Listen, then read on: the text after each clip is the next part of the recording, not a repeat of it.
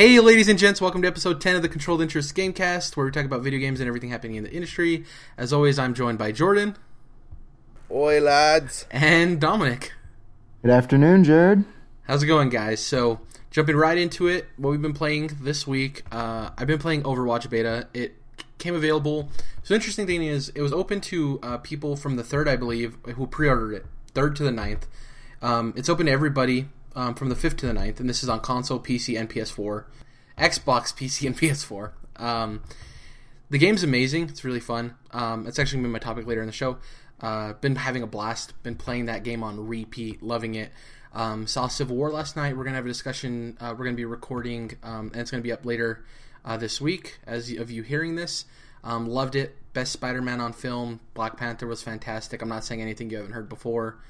Um, Civil War's fucking dope. Right. Uh, great movie. Uh, Dom hasn't seen it yet, so we don't want to get too spoilery. But uh, yeah, just been playing a bunch of Overwatch, nothing new, and uh, Civil War was awesome. So, what about you guys? Uh, first of all, the Civil War thing. If you don't have cereal in your mouth or a van full of nuns, then go to see Civil War immediately. Get to the Wait, wait, wait. theater nearest you. Wait, wait, and wait, wait, Throw wait. some money in a dude's face. Get some popcorn. Sit down and watch that incredible movie ASAP. I I understand what you're saying, but a van full of nuns. Well, obviously you haven't been listening to Podcast Beyond or the kind of funny games cast slash PSLW Okay. long enough. Okay. So all right. Fair enough. But uh, besides that, I've been playing. Um, just played a little bit of Ratchet and Clank yesterday, just for kicks and gigs. Um, then I've been playing a little bit of Battlefront. I don't have too much to say about that because I've played like less than an hour and a half of that game. It's cool. I'm enjoying the sci-fi vibes. I definitely feel like it's kind of an empty game without the season pass, but that's kind of conversation for another time. Um, besides that, the bulk of my week, I spent several hours on Quantum Break. Still really enjoying that. Um, that game, man, like especially if you're an Infamous fan, you got to play that game. If you got an Xbox, you got to play that game. If you like action games or third-person shooters, you got to play that game. I would totally recommend Quantum Break to people. Any Persona? No, I didn't. I haven't played Persona in a second. I haven't turned my PS3 on in a minute. Ah, crap. I know there was something else I was playing. Oh, I've been playing a ton of Dead Nation on Vita because uh, I've been wanting to play Alienation on Vita, but you know that's not a thing. Um, and the remote play for usually my remote play works great, but it was kind of messing up on me the other day, so I just started up a campaign on Dead Nation, and I've probably played that for like at least ten hours this week. Um, so lots of Dead Nation, and then I seriously feel like there was something else I was playing on my PS4, but I don't know. I might remember it. Go ahead, Dom. Uh, what have I been playing? Uh, Pictionary, Cards Against Humanity. No, I'm just fucking around. Um, I finished Ratchet and Clank. It was pretty cool. Real fun. The last the last boss was actually kind of a challenge. It was interesting. Um, yeah, super fun game. We've praised it enough on here already, so I won't uh, won't be redundant. But otherwise, I just keep on digging through, grinding along Dark Souls, um, making some serious progress this past week actually, and love every minute of it. Oh man! And actually, I, I want to point out one one flaw that uh that I never realized with Dark Souls three. That's never been a problem before. You can't upgrade armor. I mean, I've recently just went through like I don't even know how you say it. Erythral, erythral, Irithyll? Erythil. Erythil. That's probably yeah. yeah. Ro- roaming abouts there. now. Ooh, the boss in that area is awesome. From what I've seen, is really cool. You'll have a fun time with him. He seems like the hardest boss in the game so far. So mm, can't wait. Alrighty, so let's get right into the news here, guys. Um, the first story has to do with what we talked about last week, uh, the COD 4 remake. So, you know, it was revealed earlier this week that the new Call of Duty Infinite Warfare um, game is going to have COD 4 in it. Uh, and this comes by way of IGN, and um, it basically talks about how the Activision CEO, uh, CEO made some comments talking about the trailer. And he says there just aren't many entertainment franchises on Earth that can generate the kind of passion that Call of Duty can. and the Infinite Warfare trailer got a ton of hate um, as far as dislikes go. And the CEO actually came out and pointed out that um, Black Ops had uh, some of the, I think it was like their highest disliked video or trailer that they had ever released, and it was their best selling game. So he basically goes on to talk about how their trailers get tons of dislikes, but they get tons of views and tons of likes as well. So you should really take that into account, right? Um, and he says that this is an industry like no other and a fan base like no other. We love that our fans treat this franchise like their own and have such strong points of view about it. Um, and then I want to get to this point here. Let me just see if I can find it real quick. He makes a very valid point. So, because people are complaining about that it takes place in space, right? Uh, he says, where is it? I'm trying to find it. What we know for sure is that we always we always did what worked in the past and never took any creative risks. We wouldn't have a franchise. Uh, I read that wrong. What we know for sure is that if we always did what worked and we didn't take any risks, we wouldn't have a franchise. He said the day is the, the day to worry is the day we stop trying new things. Um, so he's basically saying, you know, people shit on Call of Duty for the longest time for not changing, but now that they're changing, it seems like people are getting weary of that. But that's not the case because their games sell. Um, so it's pretty interesting for a CEO like this to come out and talk about, it, especially Activision. A lot of people dislike Activision off the get go. Um, what do you guys think about his comments saying that you know people may say they hate this game, but it sells? So, I mean, that's really the point there, right? Well, yeah, he's right. I mean, basically he's saying no press is bad press. I mean, ask Donald Trump about that. Like, people oh, love to talk about how much they hate Call of Duty, but that kind of just people are still talking about it. Talking I mean, about Call of Duty, yep. Right, and he's right. Obviously, it sells like bonkers. Um, I also like his point though about uh, trying new things and making, even though they come out with something every year. However incremental they are, they do make changes and iterations um, to each game, right? So he's got a point. Like you wouldn't want Call of Duty uh, Modern Warfare the same every single year. Like they had to change things up, otherwise it wouldn't be what it is. Yeah. Jordan, what do you think about this whole situation? I agree with Dom. I mean, Black Ops 3 from Ghost and Advanced Warfare is very different from what I think even Infinite Warfare will be. So, I mean, I, I don't have a problem. Just like I don't have a problem with Assassin's Creed going every year.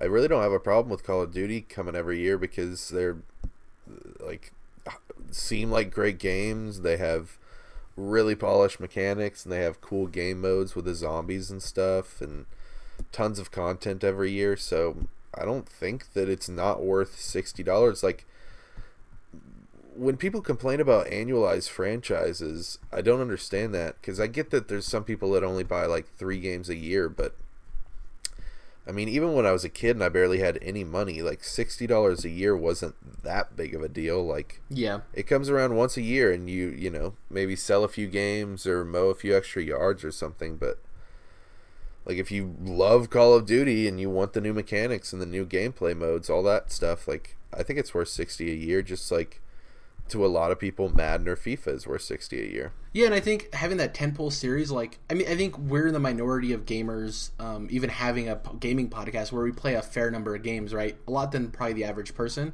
Um, yeah. But there's people who look for these like tent poles of like, oh, I'm going to get Call of Duty every year, and ever so often they see another game they're interested. Having something you can count on every year is awesome. Kind of like going with the MCU, it's like, oh, these movies are coming out so often, but I know for a fact I'm going to have at least two movies a year that I'm going to love, right? No matter what, there's going to be two movies that I love, and I guess what that's the same thing with gaming is whether they're annualized or not, you know that like every year you're going to have something you love with Assassin's Creed or Call of Duty. And I like that yes. he had the balls to talk about this. Like a lot of CEOs wouldn't say this kind of stuff, and he's like, you know what? People say they hate our game, but they buy it. You know, and um, I, I, think he has a point, and I think it was good of him to come out and say this because people always think of, you know, Activision is this or that, and you heard it straight from the mouth. He's like, you guys may say you, you dislike the game, but you guys buy it every time it comes out. Um, so the second story here comes from uh, comes by way of GameSpot. Uh, Tamoor Hussain, uh, butchering that name, uh, butcher one name a week, it seems like. Uh, an image of, of what is reportedly the protagonist of Watch Dogs 2 has appeared online, and this comes by an Instagram account. It's this guy with a laptop with a picture. I don't know if you guys have seen this, but it's a picture of a guy who looks like he's from Watch Dogs, and the caption on the Instagram picture says, Had a blast doing motion capture work as the lead character in a new video game series. And he even captions it hashtag Watch Dogs 2. Um, and I don't know how many followers the account has. Uh, I'll, I'll just read you the article here. It says the account is now private, but an image of the post was captured. It features what looks to be a character of Asian descent sporting a baseball cap and a bandana covering his mouth. Um, going off of this real quick, um, Watch Dogs 2 is rumored to be in San Francisco. San Francisco has a pretty big Asian population, so it's pretty cool. Also, it's just cool to see a minority. If this is the protagonist, it's cool to see a minority, you know, head up a video game franchise. I think that's really cool. Um, It's Glenn from The Walking Dead. We have enough white dudes, you know. Um, it'd be cool if it was if, if it was him. He's a great actor. Uh, it says he's also wearing a messenger bag. Yada yada yada. Um, Ubisoft previously stated a sequel to Watch Dogs will launch before the end of its uh, next financial year, which is April 2017. Um, the first Watch Dogs sold more than 9 million copies into retail, and its creative director has been vocal about what it would like to do next. Um, this hasn't been confirmed that this is the picture, but it's off of a laptop. But it is. He could have just found this somewhere, I guess.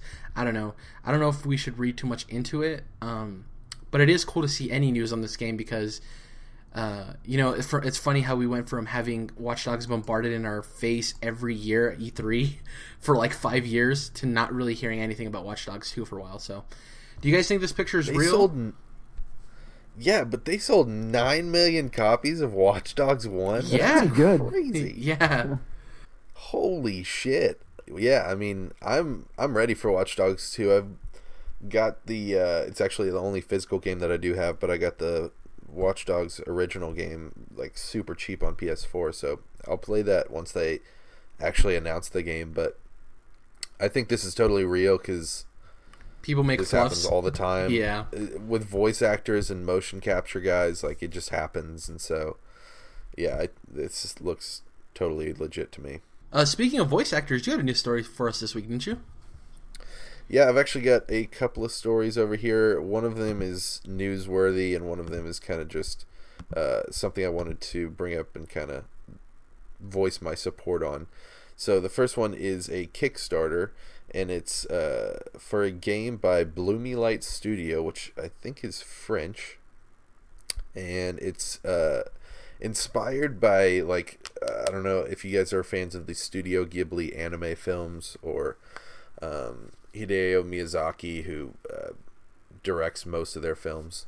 Um, but the game itself is called Lin and the Spirits of Inao, and um, it's a 2D side scroller action adventure type.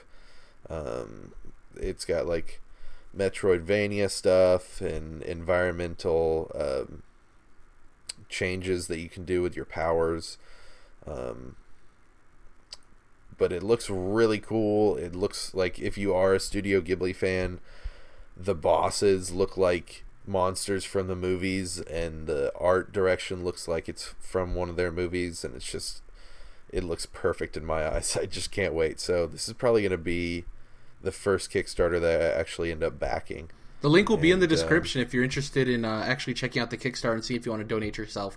So if you go to our YouTube on the news breakout, it'll be in the uh, description. So definitely take a click on that and check out the game for yourself. It looks cool. It looks like a Studio Ghibli film in a game. It looks incredible. But yeah, um, I totally think it's awesome and uh, super excited for that. They're saying it's only PC right now, but if they get um, like stretch goals done, then they might do you know probably PS4 and Xbox One. I'm hoping for a Vita release because it looks like it would be perfect on Vita, but that's probably like a stretch of a stretch goal. So. Um, currently, they are sitting at 20,901 pledged out of a 60,774 goal. So um, they've got 26 days to go. I think they'll get that done. And um, yeah, I'm going to be backing them up because it looks like an awesome game. So check her out. And then the second story um, is actually news that is uh, coming to us from GameInformer.com. And it says Dishonored 2 taps vocal talent from Game of Thrones, Daredevil, and The Wire. Ooh. Um, I wanted to bring this up because this voice cast is off the cheesy, my dudes. Um, the original Dishonored has no shortage of voice acting. This is me reading the story. Um, tapping big names like Susan Sarandon, Lena Headey, and John Slattery to bring its characters alive. The sequel is promising an equal commitment to quality with a new bevy of familiar voices from Hollywood, television, and even classic games in the stealth action lineage. Um, so first off, we have Vincent D'Onofrio from Daredevil, most recently, um, known as Kingpin. And Gomer Pyle, And- Full Metal Jacket. True that. And then we also have his uh, co-star in Daredevil, Rosario Dawson, who is uh, the night nurse, is what she technically plays in the Marvel Cinematic Universe. Yep. Um, so then we have Pedro Pascal, who was Prince Oberyn in Game of Thrones season five. Um, The Viper. season five or four? Four. Four. Four. My bad. I think he was uh, awesome character, awesome actor in that show. So super excited to see him on this list. Then we have Sam Rockwell, who's one of my favorite actors. This dude's the best. Um, you can see him in movies like Moon, My, one of my favorite movies of all Hitchhiker's. Guide to the Galaxy, uh, and The Green Mile. Um, Moon isn't one of my favorite movies of all time, but move, Moon is an awesome movie, and you should definitely check it out. Sam Rockwell, Kevin Um, Spacey. Great. Yes, Kevin Spacey plays the voice of a really weird looking robot. Um, then we have Jamie Hector from The Wire and Heroes. Then we have Robin Lord Taylor, who is currently playing uh, Penguin in Gotham. Okay. TV series. Yeah, I know that guy. I've never seen the show, but I know who you're talking about. Yeah. Um, then Stephen Russell is going to be playing Corvo Attano. And I was thinking back, and I guess Corvo's totally a silent protagonist in Dishonored 1. The two hours I played, I don't remember him talking. Yeah. And then last but not least, we have Erica Luttrell, who is going to be playing Emily Kaldwin, who's now all grown up and looking like a badass assassin. Um, it says she is best known for Keisha Franklin in the Magic School Bus and Darla in Fallout 4. duh. you haven't seen those, man? Dude, I love Magic School Bus, and of course, Fallout 4 is a well beloved game. So, this voice cast is looking uber dope. What do you guys think about this? I'm super, I'm super excited for this game because I love Dishonored One. Um, I love that awesome universe that they created, and um, okay, one tiny thing I want to mention here that I've been thinking about for Dishonored 2. Bethesda is already known with like Skyrim and Fallout for having their games go between first person and third person. Do you guys think that we could have a third person point of view for Dishonored 2? I think it could work in the right situation. Um, I'm just gonna go real quick with the voice cast. I think Lena Headey being in more video games is cool. I love her as an actress. She's gonna be in uh, Right. Final Fantasy 15, um, or the movie. I don't think she's gonna be in the game, but she's gonna be in the movie, the uh, Kingsglaive. Right, right. But uh, anything she's in is awesome. Uh, Oberyn Martell, that guy was fantastic. I haven't seen him in anything else, so I'll recognize his voice obviously when I play this game. Um, I think it's a phenomenal cast. Uh, Vincent D'Onofrio is a tragically underrated actor. He was fantastic in Full Metal Sure. Jacket. He was in Law and Order for the longest time, uh, or S- yeah. Yeah. Law and Order SVU. Um, the guy's just a great actor. Um, so I think it's a star-studded cast. I don't know if I'll play this game off, off of launch. I never, like I said, I played two hours of the first Dishonored, didn't really get my the hooks in me, but the voice cast got me excited, and that's that's cool, I guess. yeah, I'm with you, uh, Jordan. It's off the cheesy. Um, Full I never did play. Right, I never did play the first one. It just, I just missed it. It was just slipped through the cracks, right? So I'm, I actually own it. Um, so it's gonna be at the front of the backlog. You know, that's the next thing I'm gonna, I want to get done before this new one comes out. Yeah, exactly. Um, shoot, what was I gonna say? Oh, and we have a release date for this. Got announced Yes. recently. Uh, Yes. November 11th, I believe. Yes, thank you for including that. That's important. Yeah, so looking forward to it. Dom, do you think, since you are a Fallout 4 fan, do you think we could ever see kind of like how Ubisoft lets their like some of the stuff in Fallout bleeds to Assassin's Creed and back and forth with Watch Dogs and stuff? Do you think we could see them borrow that first to third? I'm just when I play my action adventure games, I would always choose third person over first, just because it feels like I when I I can see my character and the gear that I'm getting and the the weapons I'm using. It just feels so much more like the connection is stronger for me. You must be pumped for VR then, huh? That's oh, interesting. Oh, exactly. I always first person. I don't really like third person. That's super No. interesting. Because like even Insomniac's Edge of Nowhere looks so much more interesting to me in VR because it is third person, and I'm like, yeah, everyone's talking about how you have to be in first person in VR, and that doesn't connect for me. I think for Dishonor they need to keep it first person. Just the way the game works, it, re- it reminds me kind of of Dying Light almost. Um, you're not like necessarily climbing, but you're using that The that blink. blink. ability a lot to Yep. you know jump forward. I don't know. Some of the mechanics to me seem like they work better in first person. I mean, I could be way off about that. Maybe it'd work great. We'll see. I think if it was like a stealth section, it could make sense because you can see around corners and you can peer and you can kind of get a, a feel for things. Um, but I don't know as far as like the very fast paced sections of the game or these areas. I don't know if third person would lend itself well to the gameplay. Right. Like in Skyrim and in Fallout, when I'm just wandering around, I always switch to third person. But during combat or In houses You know- because you don't want to steal something. I'm always first person. Right. Yeah. always first person, yeah. Huh. I didn't know that it was like kind of clunky like that. I'm just not comfortable with it. I'm more comfortable like if I'm in a house or something, I want to be able to have more precise like decision making. And to me, Yeah. it doesn't seem mm-hmm. like it's very precise in third person. Um, I'm I, I don't even really like going third person that much. If I get a like new gear or something, I'll definitely check it out. But I'm definitely. But the thing is, is like I couldn't imagine Dark Souls in first person. So it's kind of like I guess Yeah. that game I enjoy in third person because that's the game, obviously. The the mechanic like the third person mechanics in Dark Souls are so much better Yeah. than how it functions in Fallout or Skyrim, right?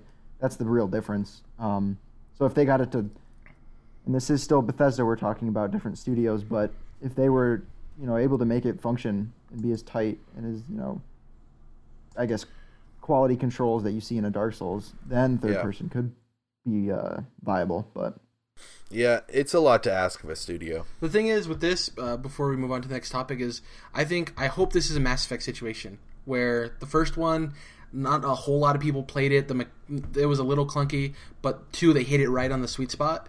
Uh, Mass Effect Two is head and shoulders better than Mass Effect, so I really hope that Dishonored, you know, Two brings in a lot of people that didn't play the first one or played the first one didn't really like it, like myself, and it just nails it out of the park. Because it seems like a world I want to get invested in. It's just I couldn't really do it in the first game, so. Hell yeah, that world, like I've mentioned it already, but I really love it. And speaking of the first one, the definitive edition's like $20 started out that way on PS4 and Xbox One, so I'd recommend that 'cause it has all the DLC packs and I'll probably get the platinum in that before uh, the second one comes out because I want to do the. I watched my friend do this when it came out on 360 originally. Do the uh, the stealth like no kill run, and then there's ones where like no one even sees you, like a total shadow run. So Oh well. Like the the platinum trophy on that is actually really cool and interesting to get. Alrighty, so before we run too long here with the news, I want to get into our last story here. So, five new games, or six new games, were inducted into the Video Game Hall of Fame this year. I'm going to name for you guys the first class that was announced last year. Then I'm going to give you guys a hint, and you guys are going to guess. We're going to try to get through this as quick as possible. So, the games that were actually in the first class um, for the Video Game um, Hall of Fame were Doom, Pong, Pac Man, uh, Super Mario Brothers, Tetris, and World of Warcraft. So you know a fair balance of games. Obviously Tetris up there, Super Mario Brothers, Pong, Pac Man, World of Warcraft, what it did for the MMO space, Doom for first person shooters. So they all obviously did something in gaming that was very important. So you guys are going to guess the next six, okay? So the first one, the clue I'm going to give you is dysentery. Oh, it's uh, Oregon Trail. Yeah, Oregon Trail is the Ah. first one, um, and this is just answer if you get the answer. Um, you know, answer if you have the answer in your head. Just, I'm not going to go back and forth. So once I say the clue, whoever thinks they have it. The second one, um, Blue Animal. blue, Smurf. No, blue animal. I'll give you a second I didn't clue. think Smurf was a game. I was just Fast. saying Smurf. Blue Animal Fast. Sonic. Yeah, Sonic the Hedgehog. Sonic's the second game, so we have two down. Um, hey, listen.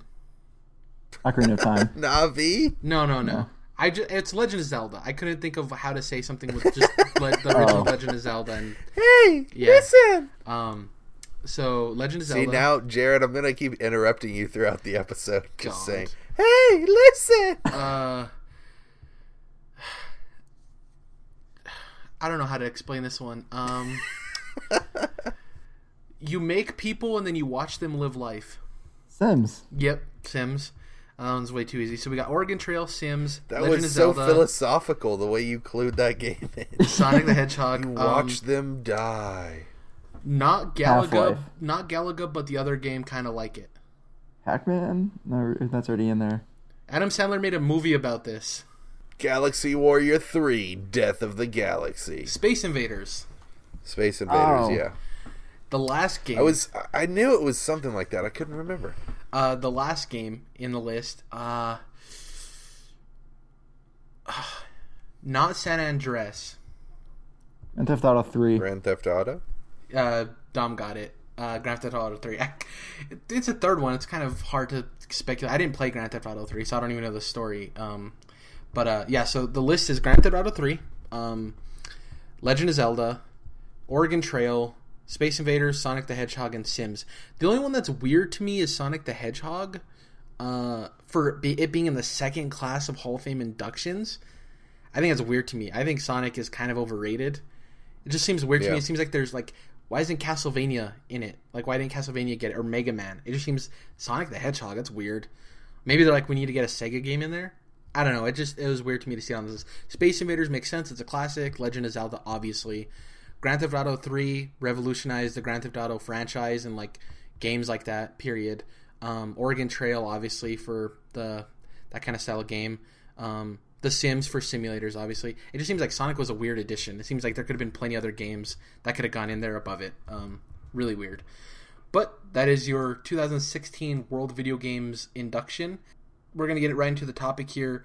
Dom, I believe you're going first with a conversation talking about physical versus digital, right? Right, right, right. Um, so obviously, the industry as a whole, just like music and movies have, we're moving towards all digital, right? That's kind of it's not a it's not a hidden fact to anyone. Like that's just where we're going. Um, it's taking a while though, because of people like me, who quite simply just kind of prefer to have that case on the shelf, and it makes no sense. But I just I I understand it's way less convenient. Um, you can't you can't get things at midnight necessarily when they first come out. Um, but there's something about having that game case on the shelf. So I guess I'll before I continue, I'm on PC. Obviously, I have everything in my Steam library. Um, so I, for the most part, I'm moving towards all digital as far as that's concerned. Um, everything on 3DS I have digitally because that kind of you know portable games not digital just seems like an oxymoron to me. Um, but on PS4, I'm still physical. Um, and aside from like everything being, uh, aside from me wanting the actual game cases, and even though there's not much for manuals anymore, that used to be cool when you get the manuals too, right? But like for example, Fallout came with a, a poster, um, in its game case too, which you wouldn't have gotten if you bought the game digitally. Um, Witcher 3 had a bunch of stuff that I missed out on. yeah, me too. It's like I got the better version on PC, but yeah, I missed out on all that all that business that came in that case. The Um, maps and stuff, yeah. Right. So the only other factor for me that really is truly keeping me, because I can, I mean, I would get over the whole like collector mentality eventually, just because it's much less convenient. But Amazon Prime, twenty percent off all new physical games, you know, in pre-orders in the first week they come out or whatever, keeps me buying physical games on PS4. Right. Um, so anything I buy for PS4, I still buy physical just because of that that deal that they have. Um, and I know Best Buy does a similar program as GameStop, I imagine as well. So there's still that like that thread that uh, keeps me with physical games so far. So I guess I'm just curious. Like I'm guessing you guys are both all digital at this point, but I mean we can talk about why digital is better, or you know what are the shortcomings and, whatever it might be. So Um, so for me, I really love digital over physical. It's kind of like so I'm with you. Like I understand the appreciation of like game cases. Like I completely understand it. It's not a foreign thing to me. Like I understand why people like it. Like it just looks nice. I like the steelbook cases a lot, um, but a lot of times those Ooh, come in collector's editions, and I don't like spending $150 on a game unless it's a game I truly love, which I want to try to do with the Andromeda. Um, And unless you're having all steelbook cases on your shelf, it's, It's like mismatched. It kind of just sticks out, yeah. Um, the biggest thing holding digital back, I think there's two big things: memory and internet. Um, Yep. Yep. Yep. uh, memory, obviously, I think that these consoles aren't coming out with enough allocated memory to begin with. But then again, memory is becoming a lot cheaper. I think you get like a terabyte drive for like sixty bucks, which is insane to me. Um, I think like a Seagate you can get. I have a, a Yeah. external hard drive on my Xbox. Never had an issue. I never have enough. I never have uh, enough games on my thing to where it fills up with the internal and the external storage.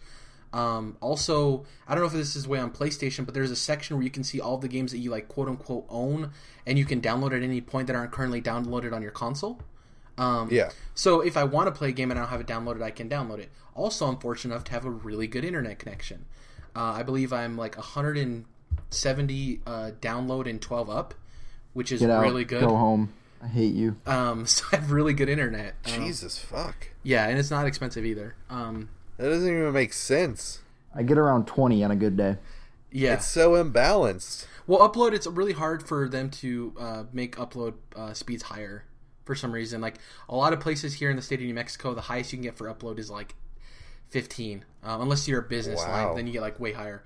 But um, yeah, so internet and memory are the two biggest things holding him back. Fortunately enough, I have both of those things. So it, I love digital. It's easier. I'm lazy. I don't have to switch discs. Um, I just think it's a lot easier. The problem, the weird thing I have with Dude, your games must download lightning fast. really fast. Um, the I downloaded the Overwatch beta that's like 11 gigs in like 10ish minutes. Uh, Jesus Christ. I have fast Um, speeds and you're like killing me here. yeah, um, and I'm fortunate enough to have that. So, like I said, this isn't an every person case thing. The weird thing to me about Amazon is that they're making that deal specifically on physical games, and I think they're kind of holding the industry back because a lot of people buy games off Amazon. A lot of people buy a lot of things off Amazon, and it's weird to me that they'll cut that deal for physical games because it seems like the whole thing with Amazon is they're trying to get rid of the brick and mortar stores, so they're your Amazon is to me is the digital Walmart, right? Whether you see Yeah. Walmart however you do, like cheap version of Target or however you want to see it, Walmart is for everybody. You can go in there and find almost anything you need.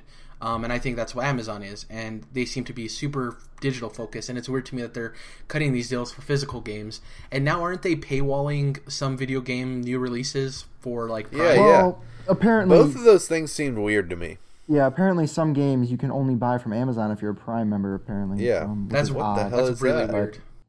But you're right. It's weird because they also sell lots of digital games. Like I've bought Steam codes from Amazon, Yeah, right? Or even PS4 codes. And even uh, you can buy 3DS game codes on Amazon too. But yeah, you don't get that 20% off uh, discount when you buy digital, which is interesting. So that I mean, they must make like a sizable amount more off of the physical copies when they sell them, right? Because there has to be some monetary incentive that yeah, that's definitely. why they only do that. Well, uh, so the No, they would make more off of digital codes because you're not paying for the box and the the disc. It doesn't make any sense. It doesn't make any sense I, whatsoever. that's what I'm saying. I don't know what it is, but there's something that has to make So- that a better, you know, a better buy. go, going back, Yeah. You know, Yeah. Uh, going back to me saying that I really like digital. Um, also, I'm a college student and I live in uh, with my my parents obviously, and I have a room. So me having a lot of game cases will take up a lot of room. So having digital makes a lot makes a lot of sense. If I have my own house, I think I'd be more prone to be more physical, um, and having the cases and having my shelf of like gamer glory. You know, um, I think that partially has to do with it. I think the other thing is uh, I really wish games shipped with a physical game shipped with not necessarily a digital code because that could ruin the industry as far as people giving away their codes, right? Um, but I think that uh, I think you can include it so when you put the disc in, it recognizes your disc and it downloads a digital version that's exclusive to you since you put the disc in. But it only you can only use it once, kind of thing. You know what I'm saying? yeah. So you can you don't have to put the disc in anymore. You get the best of both worlds. You can be lazy, so you don't have to change the disc. You get the digital copy, and you still get the case that you can look at, right, Dom? So I think it's the best of both worlds. I think they just have to figure out the the logistics of it, um, because you can't ship it with the digital code because then people are just going to be buying a game and giving the copy to their friends, you know. So I think if they can figure out a way to make that work, um, it would be easier just to ship the case with no disc and the code on a you know a card inside the case, right? yeah, but that's weird to me. That- that Very weird, but sense. I would love it. yeah, but here's the thing, why though. would is- you want that though? Yeah, You don't. You, then you're just waiting for a case to get there. And you here's could the- had, you could have had the code emailed to you like two days ago. And here's the problem Well, with email me the code and then send me an empty case too or Oh, something. Jesus Christ! here's the problem with Nintendo. All right, 2. start sending Dom empty video game cases. God. That's gonna be our thing. They send you a new one every week. Um, yeah, but that's my spiel. I'm more digital, but I think it's because of the point where where I am in my life, and not so much. I understand the argument for physical. I think it's better though for digital because obviously we're gonna get price cuts if people don't have to pay manufacturers and people to make the boxes, and they don't have to send them to distributors and everything like that. If it goes more towards digital, we'll start seeing more people go into that forty dollar price point, that thirty dollar price point, where it's no longer having to stick to the sixty dollar model. Because there's games I play that they could be worth more than sixty dollars. They could be worth less than sixty dollars. And if you have a game that people are iffy about buying for sixty dollars, but you sell it for thirty, uh, and you don't have to pay all these other costs, you're still going to make a profit, and you're probably going to sell more games. So that's my spiel. There's really, to me, there's very few disadvantages to being uh, all digital. You know, speaking of Witcher 3, I also got the expansion pass, and if you buy the expansions physical, then you get like Gwent deck card packs, which is really cool. Yeah, Um, and I'd love to have those, but yeah, I mean, there's just like some random special things there. And then uh, I guess the biggest one is that you can't, you know, physically take the disc out and take it to a buddy's house or whatever. But I don't know. I kind of just play my buddies' video games when I'm at their houses. So You could go to your buddy's house and log into your PSN account. but then you'd have Yeah, to download it, and unless your buddy's me with great internet, you're going to be there a while downloading the But- game. Very. I mean, if you're, you know, take a disc over, then you still have to install it to their hard drive, so it's weird there too. But I mean, yeah, I just think like for me there's so many advantages to being digital. I actually I, I was pretty proud of myself last year. I became uh, I started living a 100% digital lifestyle. Um, so I had had my MacBook for several years that didn't have a disk, disk drive in it, and uh, so that was all uh, digital. And then I started like trading in my physical copies of Xbox and PS4 games so that I could get the digital version and not have like discs laying around anymore. It's not even that I care about the cases as much, it's just the fact that I don't know, I, I really like having digital games and I think that's because I like hopping around on a console a lot to like four or five different games in a couple hours and then especially on PS4 it's all about remote play because if I'm not in my house, I mean I could be like halfway around the world and have access to my complete uh, PS4 library without having to call my brother at my house being like, "Hey, could you switch out disc A for disc B so I can play Infamous or whatever?" Like I can just jump around games a bunch. So, switching between games, I think you're more prone to want to do that if you have all digital games because it's I It's not- totally agree. it's not hard to switch games, but it's another step. And you're like, I could keep playing this. I could play this other game I want to play, but then I have to take out the disc and put the other one back in. But if you're on the fly, just pop out, go to the other game, boom, boom, boom. If it's all digital and it's so quick, like it just makes everything easier. You're more prone to want to When play I'm more games. jumping around on my PS4, sometimes I think about you poor physical people, Dom, and I'm like, wow, there's no way they're playing like six games in three hours because they're just not getting up that many times, you know? Yeah, I mean, for me, for the most part, I'm playing a game, you know, one game at a time all the way through for the most part.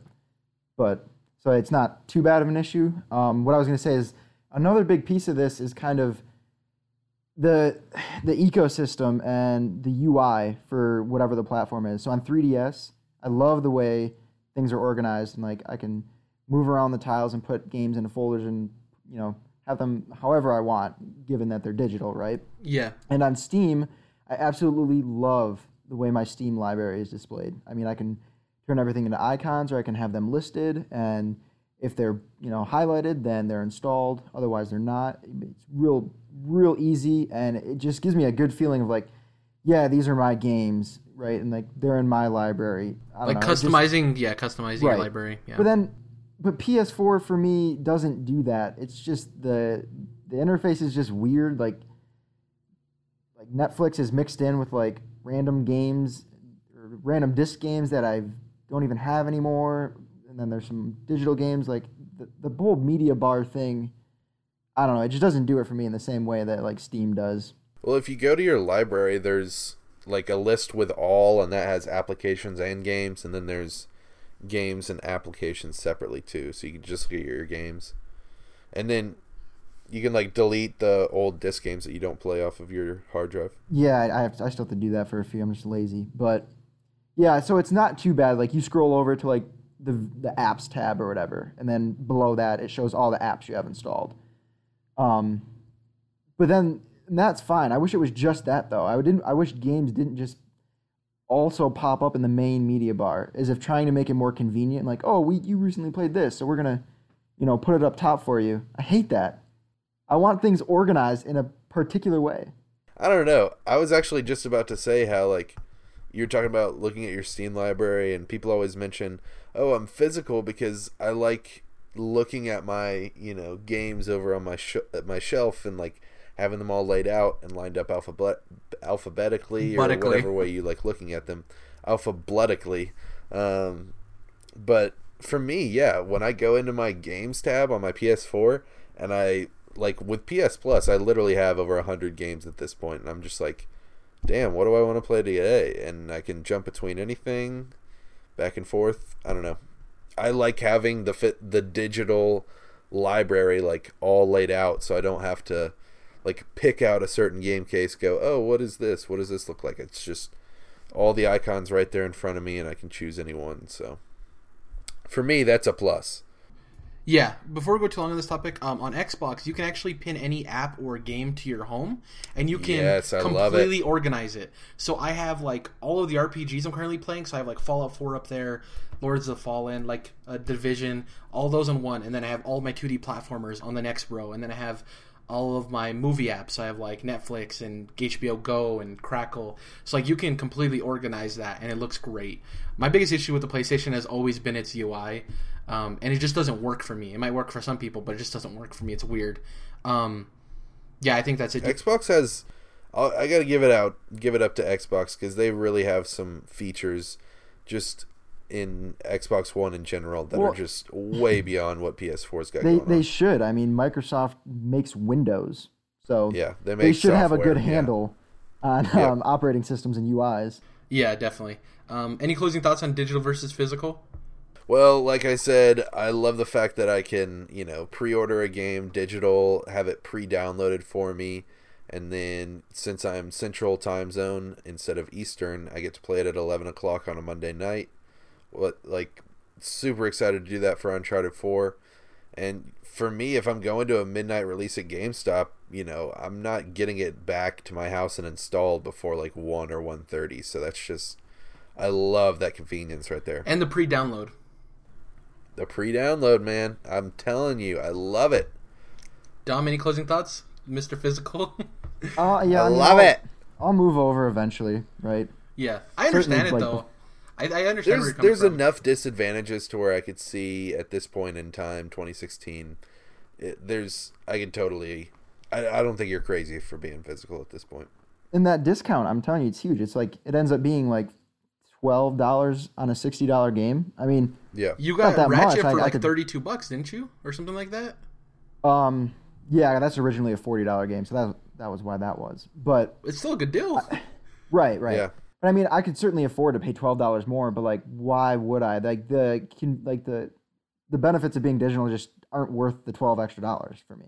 I still Yeah. get it. Yeah, day that one. is something that we didn't bring up until now. I think uh, generally I play I pay a little bit more for games going digital as opposed to physical, but um, I think there's so many flash sales and like Square Enix, EA has their own sales on the PlayStation Store.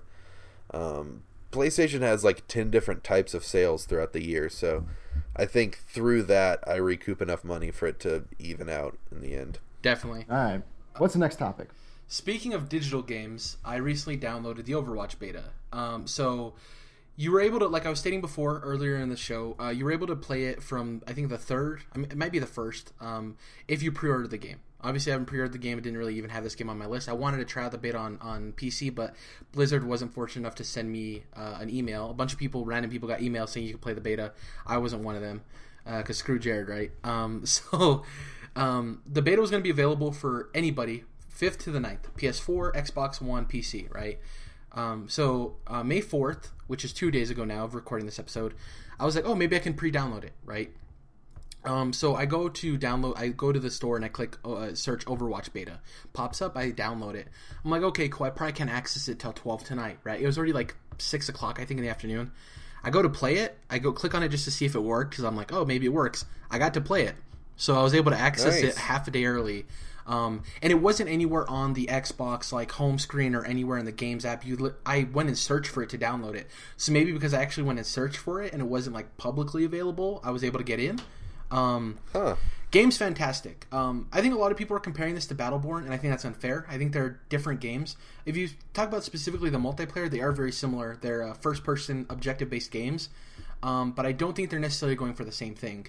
Um, so when I was talking about Battleborn and we were talking about our impressions, uh, Jordan, I was saying the the multiplayer aspect of it felt very MOBA esque like. Um, Yeah. And I think it's because it was a bit slower of a game to me. It felt like um, with Overwatch, it's very fast. Um, so Battleborn is more Battlefield esque, and this one's more Call of Duty esque as far as speed of the gameplay. Characters are great. Um, Battleborn also had that going for it. This game is just so addictively fun. The characters are interesting. The characters are cool. I played as a guy named Hanzo who has a bow. They have abilities. They have ultimates too. But this one, it seems like this one's better at explaining the gameplay. So for you, you said that it seems like it was a lot going on, right? It was too complicated.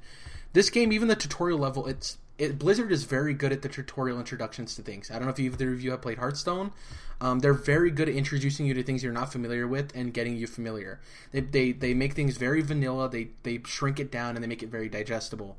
Um, I think the game is fantastic. It's a game that it wasn't even on my radar buying, and I'm actually going to be buying it and probably pre-ordering it. Um, and when it comes out on the 24th, it's just so fun. It's hectic gameplay. If you guys have seen any of the trailers, um, they have really cool characters. There's Tracer, who there was a controversy about a post she had. She's an Australian, very fast, very cool. They have this giant gorilla scientist named uh, Winston. Um, uh, they have a lot of very cool characters. They have a, a guy named Reaper, who's essentially the Grim Reaper that carries around two shotguns. Um, and they all have interesting mechanics. Um, so, for instance, Reaper, his ultimate is he basically spins in a circle and says "die, die, die, die," and he shoots everything around in a straight circle. and whenever somebody dies, he can pick up their souls to gain health. But that's not for every character. So, for instance, Hanzo, the character I was playing, is his passive is he could scale buildings, right? And he's an archer, so it's kind of like fits into his build, right? So he can I can shoot from distances, right? Um, and his ultimate is I shoot an arrow that actually spawns a giant dragon that flies in a little spiral and kills everything in its path. Um, there's a lot of strategy Nice. to it. The gameplay is really cool. So it's not just simple domination, objective based things. They switch it up. Um, there's points where you have to hold a certain point for a certain amount of time, and if they capture it, then they have to capture the second point. There's ones where you have to guide something across the map. Like it changes it up a lot. And I don't know if that's just for the beta. Maybe you can get specific game modes when the actual game comes out. But it's fun. And when it comes to video games, that's a primary factor. Like, is the gameplay solid? Is it fun? And it hits both of those. Um, if neither of you have played the beta, right? I know uh, you guys aren't really multiplayer kind of guys, right? No, but I did remember to put it on my uh, game release calendar on my phone, and I'm definitely thinking I'll probably jump in at, at some point and, and try it out at least because I've been thinking since you know I saw that they were uh, when they originally announced the game it was just PC, and then they they did decide to come to console. So yeah, I've been thinking about it. What about you, Dom? Yeah, I'm not too big into the multiplayer stuff, and this game in particular just never, uh, never grabbed me. So yeah, not my cup of tea. Yeah, I will say I'm enjoying Battlefront, but it's almost killing me that I have to play with other people. Yeah, it's tough. I wish Battlefront just had a campaign, and I'd be. Yeah, I, I dried out of it pretty quickly after. a month I'd even two. have fun with bots. But as far as Overwatch goes, it does look like a, gr- a great game that I could.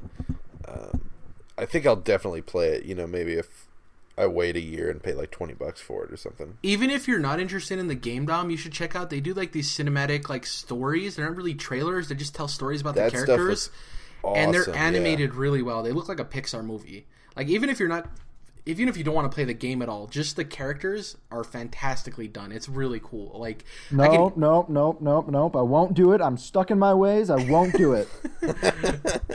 oh god.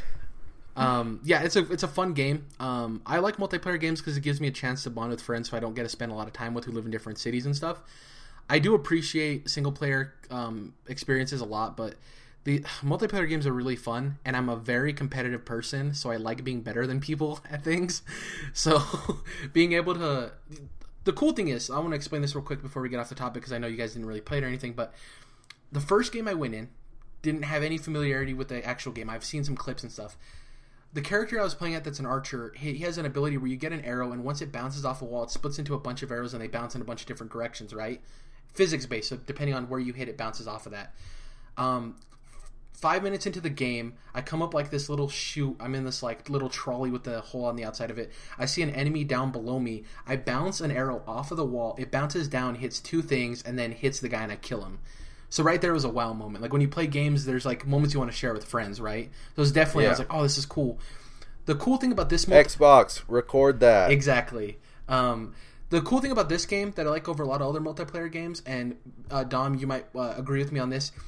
When you played COD 4, don't you think it would be cool that if you had a really cool kill streak in a game, at the end of the game, it would show you, from your perspective, getting that kill streak and show everybody else how badass you are? Don't you think that would have been cool? Like a play of the game? Well, doesn't that happen like the final kill? Well, that's a kill cam, but I'm saying like a play of the game. Like if this happened in the middle of the game, this wasn't at Oh. the end. Like it's like play of the game, and you just went on this massive streak, right? And everybody got to see it. In Overwatch, it does that. It picks somebody as the play of the game, and it's not just kill based. I've seen people get it with support play of like making sure people are healed and stuff. So it doesn't just focus on kills. You get a play of the game, and it shows somebody just doing work. And um, it's it's really cool because you get it like, oh yeah, that was my moment in the game, right? Whereas with Call of Duty, it's the last kill cam, which sometimes it's a guy not playing and somebody shoots him and you win the game, right? It's not very, it's kind of anticlimactic. Um, another thing with this that's really cool is um, the loot system. You get a bunch of stuff. Like it's not like a MOBA where you have to pay for a bunch of stuff. They just give you a bunch of a bunch of stuff. You get voice packs, you get poses in very PC game fashion. Dom, you can uh, there's spray that you can put on the wall. I don't know if you're familiar with that with like CS:GO and stuff like that, but you can usually spray walls with like a certain like decal that you make, and in this game you have that, which is pretty cool. Um, I just appreciate these PC centered companies making console like making their games for the console. Like Rocket League um, being on PS4 and Xbox is really cool. Um, Blizzard shifting their games over to consoles is really cool. Smite being on both. Um, I just like that these usually it's the other way around of like console companies making PC games, obviously, like PC ports. But it's cool that PC games are now shifting and making stuff for console because before I had a gaming PC, I would have never played a lot of these games because they never came to console. So I mean, yeah, I'm not your traditional PC gamer, right? Uh, any game that you think of as a PC game, I'm pretty much not into it. yeah, I mean, I started on consoles. I like, I like the games that are on consoles. Yeah, I play them on PC. Granted, always with a controller, yeah, right? And sitting back on my couch. So I, yeah, I'm not. you're a console gamer. traditional. You're a console gamer via PC. Right. Yeah, I got, I got you. I understand where you're coming from. Um, yeah, I just I, Overwatch is a fun time. If you haven't downloaded the beta, if you're listening to this on Sunday, it'll be what'll Sunday be? What's today? The sixth. So it'll be the eighth. You'll have today and tomorrow if you're listening to this on SoundCloud to download and play it. Uh, it's really cool. It's really fun. Definitely check it out. Um, I don't want to go too far on this because I know it's definitely a topic you guys don't have a lot to say about. So I'll just leave it there. Um, going off of us both watching Civil War and enjoying the hell out of Spider Man, uh, Jordan, you had a topic for us that kind of pertains to uh, our web slinging crusader, Yes, your friendly neighborhood Spider-Man. Spider Um, Boy. Indeed. So yeah, we knew obviously uh, when we heard this rumor that I'm about to talk about, we knew at that time that Spider-Man was going to be in Civil War, Captain America three, um, and by now we know he's awesome in Civil War. So um, what I'm bringing up here is this crazy rumor that um, Sucker Punch. Sony's first party studio, best known for both the Sly Cooper and infamous video game entertainment series, um, might be making a first party exclusive Spider Man game for PlayStation consoles if they make it for Vita, which would be awesome. But well, um, you're not wrong because yeah. they got to make it for Neo too, right? Yeah. Oh yeah, it'll definitely have the Neo version. You know, pump up the volume. But uh yeah, so Spider-Man could I mean, let's just kind of run with this rumor as if it's real because we For don't all things know if it's real or considered, let's say, let's say Um, it's real for the sake of this conversation. Sure, and it's possible because you know Sony owns uh, The rights. the film rights to Spider-Man. That's why it took so long for him to get into the Marvel Cinematic Universe because Marvel Studios, the independent studio, had to buy the rights for Spider-Man to put him in the movies. So Sony's got that locked down. They could totally, you know, Sony Pictures could be like, "Hey, Sony PlayStation, we got you, bros. Here's some Spider-Man," and um, so it's definitely plausible. Um, and Infamous is my favorite superhero video game series. Infamous Second Son is an incredible video game with incredible traversal across an awesome real uh, version of Seattle.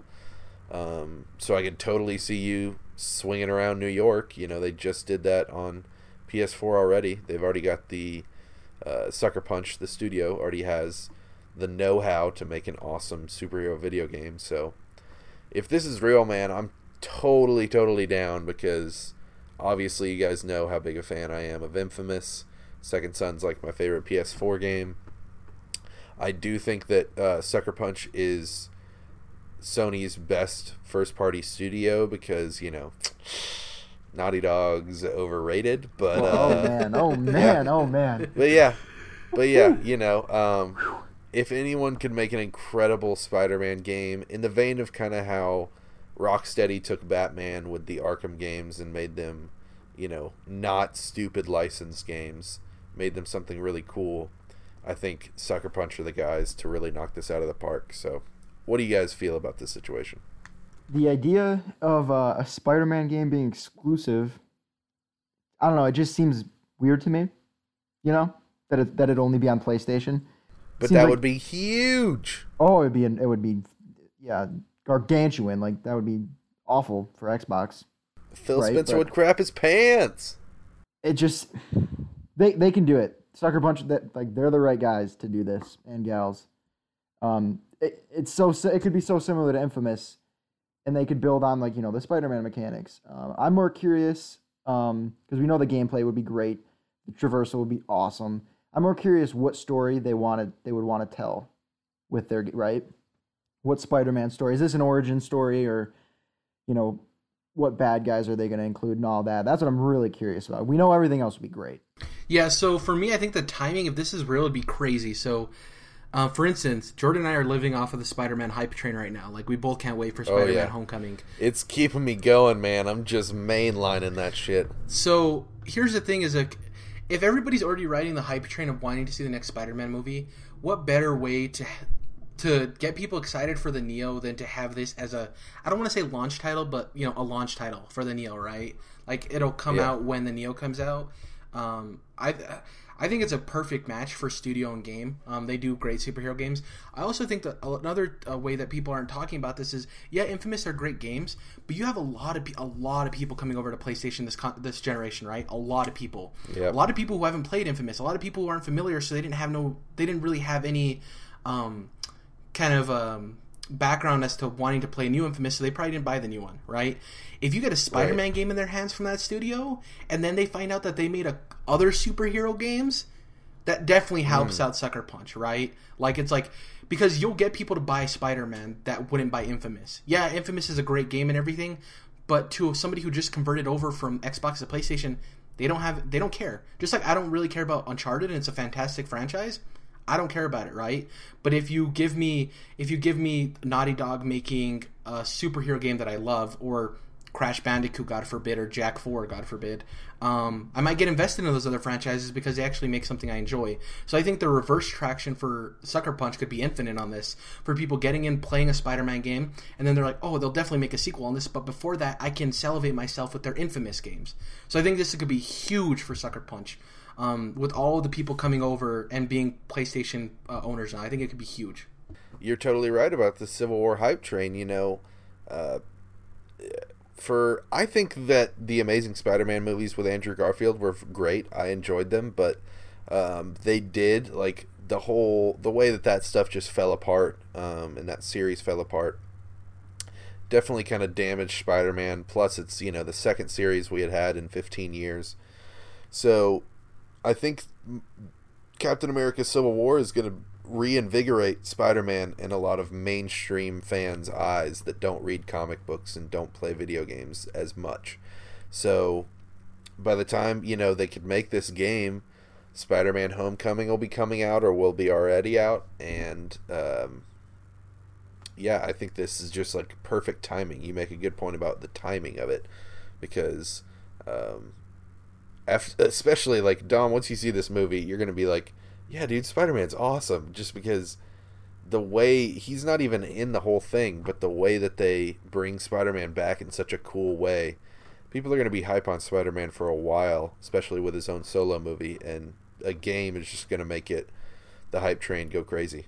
Yeah, I'm real curious his role in uh, in Civil War. So yeah, It's Like, awesome, dude. the the timing of all this is uh, yeah, this could just explode, right? Like the hype train, like you guys are saying, like it's just Now remember, they didn't even get Spider-Man. Marvel didn't even get the contract with Sony until like late last year and they like kind of shoved him into Civil War last minute. So I think it'd be closer to Spider-Man Homecoming when they would actually know it was going on. Yeah, true. And it could be that this game doesn't come out this year either, and it could come out next year, which would be even crazier timing. Um, like I would expect that yeah. next but year for this. speaking of uh, like on the topic of good timing, bad timing, if that Deadpool movie, I mean Deadpool game would have came out like two years later, it would have sold a lot better than it did. As far as what I'm playing this coming week, I'm gonna finish playing Overwatch. I'm probably gonna watch some people play Un- Uncharted Four because I want to have a little bit of indication as to what the gameplay is like. I want to be informed. Um, I watch games if I'm not able to buy them, so I at least have an idea. Um, I'm going to be playing Overdrive. Finish uh, Overdrive. Jeez. Planted the seed of Sunset Overdrive in my head. Overdrive. Um, going to be playing Overwatch, finishing the beta on that. Um, playing some more Division. I think I'm like level 26 right now. Um, getting through that, going at a slow pace. It's a fun game. I don't want to rush through it or anything because there's really nothing else that's like grasping my attention right now. Um, and I might hop into Sunset Overdrive. I haven't gotten back into it since playing the hour and a half. I loved it though, but I, I I'll probably end up getting back into that. But uh, yeah, it's pretty much it. Um, for me, what about you guys? I'm head over heels into Game of Thrones right now. By the way, I forgot. to Oh mention. yeah, same, same. Oh man. I don't want to get But, into uh, spoilers, but yeah. Right, right. So yeah, I'm looking forward to that that next episode, obviously, because. But I'll be playing uh, Dark Souls for the next two days here until Tuesday when I get my copy of Uncharted. I probably won't have it um, completed by the next time uh, by next week's podcast, but I'll have a couple thoughts at least. So I hope it's awesome. I hope you guys like it. I hope it's everything you guys want. Yeah, It for will me be. this next week, that's what I'm super excited for. Um, so far, the l- reviews are looking like it's everything that we are going to want. And for me, uh, since I've spent so much time with the Uncharted 4 beta, I do know that got to give it up to Naughty Dog this one time. I think they realized that the biggest issue in their video games is their lackluster shooting. So Uncharted 4 has definitely fixed that. 60 frames a second it feels really good. Very excited about that game on Tuesday. Well, Monday night since I'm digital. But um, anyways, besides that, uh, I'm definitely going to be playing more Dead Nation on the Vita. Been loving that, as well as uh, Final Fantasy III on the Vita. And um, hoping to finish Ratchet and Clank soon. I need to get through that game just because it's not too long and I am really enjoying it. And then um, maybe by next week I'll be able to give you some actual impressions on Battlefront because I'll have played it for more than an hour. So that's what to be doing this week. Um, so thank you guys for watching or listening or watching or however you intake this podcast to episode 10 of the Controlled Interest Gamecast. Um, as always, we appreciate all the, f- yeah, our 10, our 10 podcast, two and a half months. Um, we appreciate any listen, share, like, all of that good stuff. As always, at 50, if we ever reach 50 followers on Twitter, we're going to give away a physical copy of Star Wars Force Awakens. Um, like we said, any share, like, follow, anything like that really helps us grow. I think we got a couple of subscribers this week on YouTube, so that's awesome. That's two more than we had last week, so definitely seeing improvement there. Um, yeah, thank you guys for listening, everything like that. Um, anything else before we go, guys? Any closing words? greatness from small beginnings. Uh, what? Oh, okay. All right. See you, shoot. Yeah, Shuhei just called. He told. He said he totally agreed that Sucker Punch is way better than Naughty Dog. So. Oh sorry about shoot! I that, hope he told Neil Druckmann that That's too. that's the definitive opinion on that one. Also, Sorry. before we go, real quick, last closing statement: the um, the art on the disc for Uncharted Four is unfortunately hilarious, where you can put your finger through and it looks like Nathan Drake's wiener. hey, you can do that on Bloodborne too. You can put two fingers, two fingers in your Bloodborne disc and make it look like butt cheeks. Dom, I don't have the disc, so I wouldn't know. But oh man, just Alrighty, uh, catch you guys next week for episode eleven. Thank you guys as always for listening, and uh, yeah, catch you guys next time. Bye.